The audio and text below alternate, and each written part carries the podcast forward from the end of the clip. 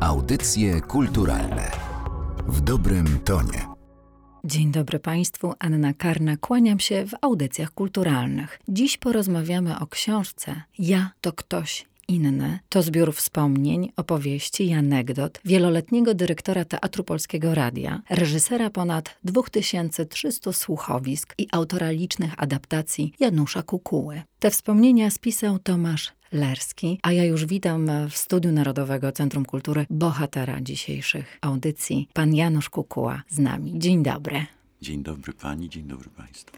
Ja to ktoś inny to cytat z wiersza przeklętego poety Artura Rimbaud. Jakiego rodzaju wspólnotę poczuł pan z tym poetą?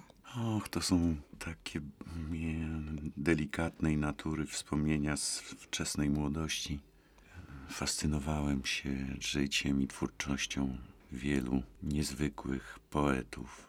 Poezja to był właściwie wtedy cały mój świat. I kiedy natrafiłem na Artura Rimbaud, to w jakimś sensie poczułem się za niego odpowiedzialny, chociaż nie żył już od bardzo wielu lat. Ale niezwykła postać, dziwna biografia. Wtedy zrodziła się we mnie taka myśl, że warto czytać młodych poetów, a on, kiedy pisał, nie miał 20 lat i starych poetów, jak Czesław Miłosz czy Jarosław Iwaszkiewicz. Z jednej strony jest ta młodość, która szuka samej siebie, próbuje nazwać świat od nowa, a z drugiej strony na drugim brzegu jest ogrom doświadczeń, patrzenie na rzeczywistość i ludzi poprzez doświadczenia 60-70 lat. To są dwa różne doświadczenia. Mnie fascynują między innymi również biografie tych y, artystów kiedy przede mną pojawił się taki człowiek, to pokochałem go taką młodzieńczą miłością. Fascynacje młodości przecież trwają w nas, niesiemy je ze sobą przez lata i bardzo rzadko mijają, właściwie chyba nigdy. Wyobrażałem sobie, że jest gdzieś obok mnie Artur Rimbaud, który właśnie powiedział, ja to ktoś inny i przez ponad 50 lat mówię tak o sobie.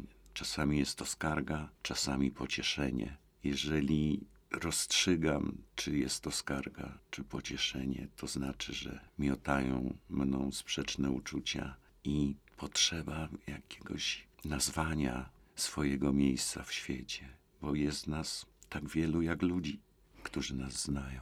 A gdyby mógł pan wybrać, to w jakim czasie, jakim miejscu chciałby pan żyć i co robić? Och, tak. Ja chciałbym, gdybym mógł wybierać, to chciałbym nosić teczkę za Adamem Mickiewiczem. Adam Mickiewicz też jest dla mnie wielkim bohaterem, wielkim geniuszem dla mojego życia, jakimś bardzo, bardzo ważnym. To noszenie teczki za Adamem Mickiewiczem to jest taki obrazek, kiedy on idzie do Collège de France, niesie teczkę właśnie. Celina, jego żona i dzieci zostają w domu pod Paryżem wtedy. On idzie, podobno chodził bardzo szybko i wchodzi do budynku, gdzie za chwilę ogłosi, że jest wyznawcą sprawy Bożej i Andrzeja Towiańskiego. To zresztą mało znane fakty, właściwie chyba pomijane. Ta fascynacja Mickiewicza, którą czuł do Andrzeja Towiańskiego, to jest jedno z takich wydarzeń, które powinny nawet dzisiaj nas uczyć, że nie wolno wierzyć nawet najpiękniejszym słowom, chociaż Andrzej Towiański mówił w sposób bardzo zagmatwany i właściwie nawet nie wiem, czy on sam to rozumiał. No załóżmy, że tak. No ale Adam Mickiewicz, geniusz, nazywał go mistrzem i panem. To o czymś świadczy. Jakaż to musiała być głęboka więź między tymi ludźmi, no i ta rozpacz z powodu utraty ojczyzny, bo Francja przecież wtedy ich wszystkich przygarnęła. My też nie wspominamy o tym, że rząd francuski, a tym samym naród wypłacał przecież żołd wszystkim powstańcom, którzy znaleźli się we Francji po powstaniu. To takie fascynacje moje młodymi i starymi poetami. Ta książka to Pana wspomnienia z dzieciństwa, z młodości, ale głównie z Pana życia w Teatrze Polskiego Radia. W teatrze, który niedługo będzie obchodził swoje stulecie, a Pan w nim tworzy cztery dekady. Dlaczego aktorzy tak chętnie grają w tym teatrze? Bo pisze Pan o tym, że ani kariery tu się nie zbuduje, ani dużych pieniędzy nie dorobi. Och tak, to jest takie piękne zjawisko. Genius Lotzi tu działa od stu lat wszystkie pokolenia aktorów. Ja myślę, że to jest taka oaza spokoju, Motywacje dla aktorów są bardzo różnorodne, ale głównie chodzi o to, że lubią to miejsce, bo wiedzą, że tam zetkną się z dobrą literaturą, ze wspaniałymi ludźmi, reżyserami, którzy ich rozumieją. Nie ma co udawać i ukrywać, że ich kochają, że to są wielkie przyjaźnie. Wystarczy spojrzeć w oczy aktorów, kiedy się pojawiają i, i zobaczyć ten uśmiech na ich twarzy. Tam nagle czas się zatrzymuje, nikt się nie śpieszy. Kiedy tam wchodzą, to się tylko tak wydaje, że no, aktor przychodzi do studia, bierze tekst, czyta, wychodzi. Nawet kilka zdań, które trzeba wypowiedzieć, bo w Teatrze Polskiego Radia nie ma małych ról.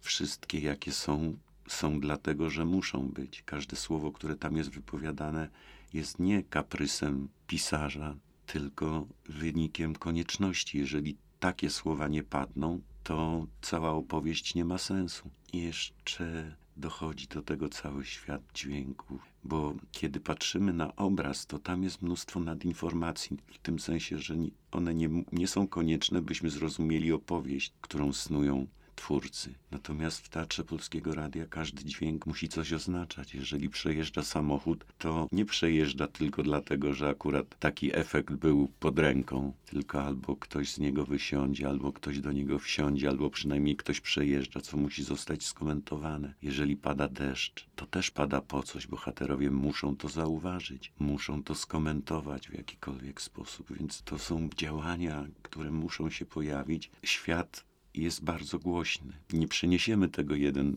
do jednego do słuchowiska, tylko te dźwięki muszą być wybrane i nie mogą boleć. No to tak, tajemnice kuchni radiowej, chociaż troszeczkę Państwu zdradziłem.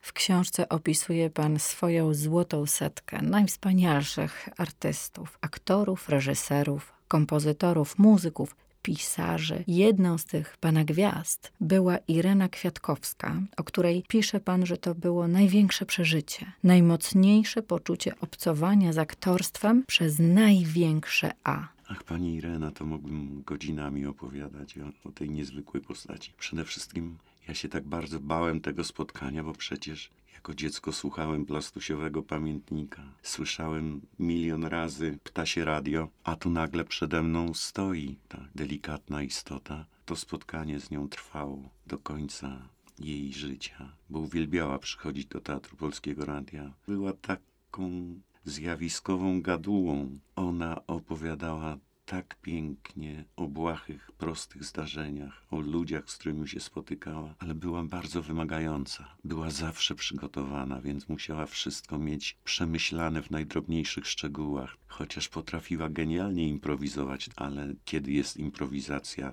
prawdziwa, kiedy jest dobrze przygotowana, jak mówią muzycy jazzowi, więc taka była. Anegdota za anegdotą, jak ona przychodziła, to wszyscy rzucali swoje zajęcia, bo żeby chociaż przez chwilę z nią pobyć. A jakie role lubiła? Właściwie lubiła wszystkie, bo kiedy ktoś chce obsadzić tak wybitnego artystę, to musi mieć dla niego dobry tekst, bo inaczej spali się ze wstydu. Pani Irena nie dałaby po sobie tego poznać, ale z całą pewnością jakąś złośliwostką dałaby do zrozumienia, że ten tekst jej się nie podoba i przestałaby nagrywać. To jest właściwość wielkich artystów. To samo dotyczyło pana Cholubka, pana Tadeusza Łomnickiego, Mariusza Dmochowskiego, Krzysztofa Hamca, Mariana Opani, Krzysztofa Kowalewskiego. Marian Opania od razu powiedział, co ty mi tu dajesz za bzdury, co, to, to trzeba wszystko od nowa napisać. Ale na szczęście tak się nigdy nie zdarzyło. Dlaczego Maria Pakulnis należy do tych aktorek, które są marzeniem reżyserów? Maria Pakulnis to jest taka aktorka, która wszystko wie i tak lepiej od reżysera. I to jest, ja mam taką dużą grupę, przede wszystkim pań, które nie wymagają reżyserii, tylko wymagają przyzwolenia do tego, co wymyśliły. Realizowałem takie słuchowisko pod tytułem Królowa i Szekspir. Marysia grała oczywiście królową Elżbietę I. Jak w tytule występowała tam postać Szekspira. I opowiem Państwu takie zdarzenia, bo przyjaźniłem się i nadal przyjaźnię z ze znakomitym aktorem Stanisławem Elsner-Załuskim. Ale on nie mieszkał wtedy w Warszawie, więc żeby mieć powód, by się tu pojawić, musiałem mieć dla niego jakąś rolę, by go zaprosić. Więc dzwonię i mówię, Stasieńku, zagraż u mnie Szekspira. Och, jaki był szczęśliwy. Szekspira naprawdę, ja mówię, tak, z Marysią Pakulnis. No oczywiście, wszystko rzucam, przyjeżdżam. Ja mówię, Stasiu, tylko jest jeden problem, bo ten Szekspir nie, w tym dramacie nie mówi ani słowa. No to po co ja ci, do czego ja ci jestem potrzebny, skoro Szekspir milczy? Ja mówię, tak, ale musisz stworzyć tę postać tylko westchnieniami, oddechami, mruknięciami, raz z gniewu, raz z akceptacji, bo monolog główny wygłasza królowa i to ona instruuje Szekspira, jak mają przedstawić, by przeszła do wieczności w sztuce, nie tylko w historii. No to niezwykłe wyzwanie dla aktora, nie powiedzieć ani słowa, a być. I taki piękny duet stworzyli, więc Marysia należy do takiej grupy aktorów, że reżyser to jest taki zaprzyjaźniony, zaprzyjaźnione lustro, które najlepiej by nie było za bardzo oświetlone, tylko pozostało w cieniu.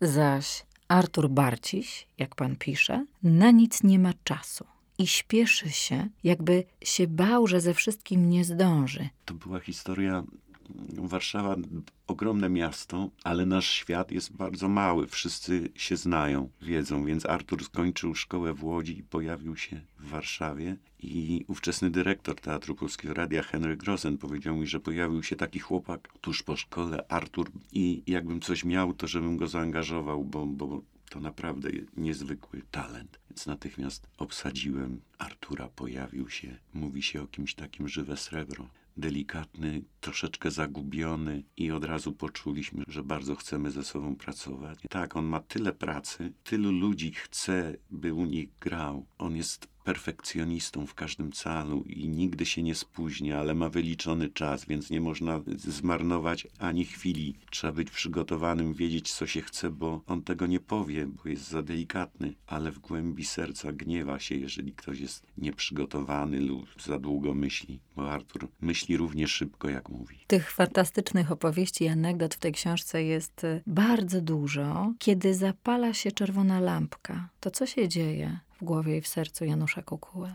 Przede wszystkim wysycha ślina w ustach, a trzeba się odezwać, więc to są takie momenty dla mnie, mimo upływu lat i tych setek spotkań w studiu, ale to jest jak wieczny debiut, bo nie jesteś tym, który zrobił ostatni dobry utwór.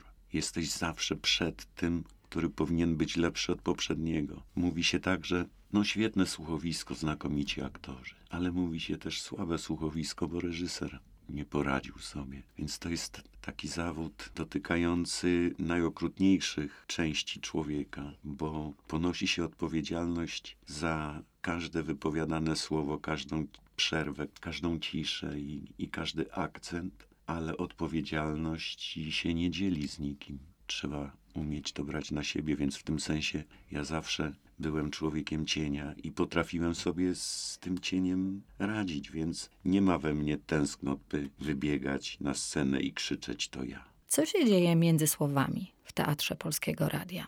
Między słowami dzieje się to samo, co w życiu, bo cisza jest równie ważna i wymowna jak słowa. Kiedy ja zaczynałem i moim mistrzem był Zbigniew Kopalko, to on wiele lat temu mówił mi, że ważniejsze jest, jak użyjesz ciszy, niż gdy padają nawet najtrudniejsze słowa. Tak zwana pauza.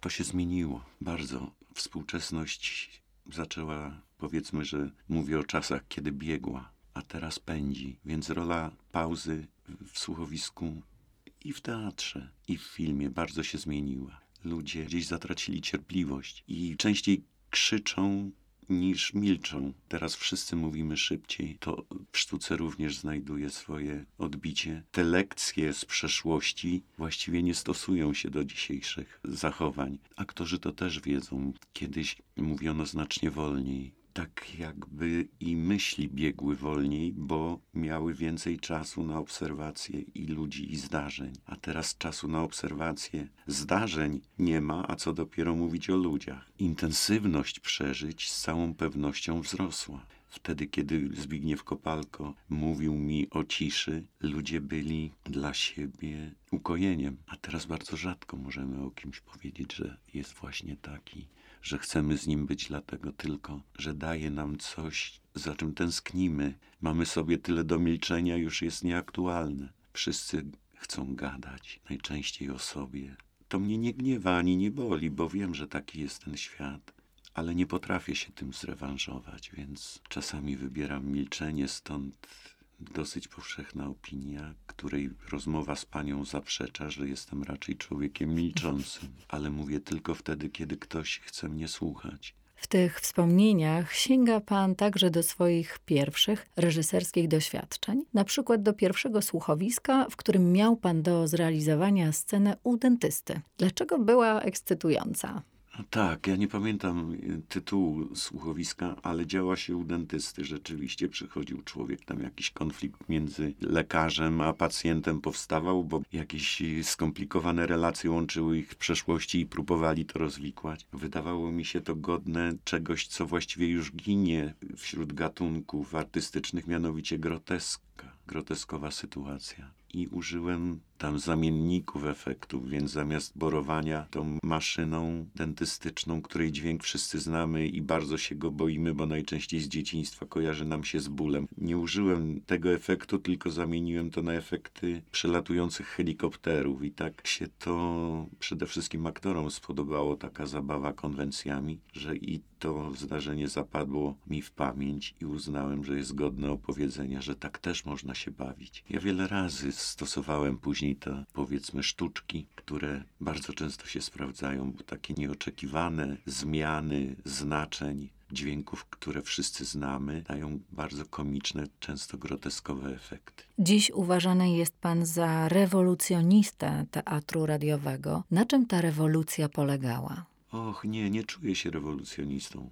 Na czym polegała zmiana? Stykaliśmy się ze słuchowiskami bardzo klasycznymi w wyrazie artystycznym. Dominowało oczywiście słowo, pauza, to o czym już opowiadałem, a myśmy chcieli wprowadzić świat, ten, który wszyscy znamy, właśnie tego bogactwa dźwięków, który nas otacza. Akcja zwykle rozgrywała się w pomieszczeniach, w ciszy, a myśmy wszystko wyprowadzili na ulicę. Nie tylko na ulicę, ale w przestrzeń. Nad rzeki, do lasów, w góry, nad morze to się utrwaliło tak, że teraz wszyscy uznają, że to jest normalne, że tego nie trzeba było wymyślać, a jednak to trzeba było wymyśleć. Dla nas też najważniejsze jest, było, jest i będzie słowo. Nie da się opowiedzieć o człowieku ani jakiejkolwiek historii bez słów, więc Teatr Polskiego Radia zawsze będzie teatrem słowa bo nie ma niczego w doświadczeniu ludzkim, co nie byłoby zawarte w naszym języku. Język jest przecież nami, my jesteśmy językiem, bo gdybyśmy nie potrafili opowiadać o tym, co czujemy, czy,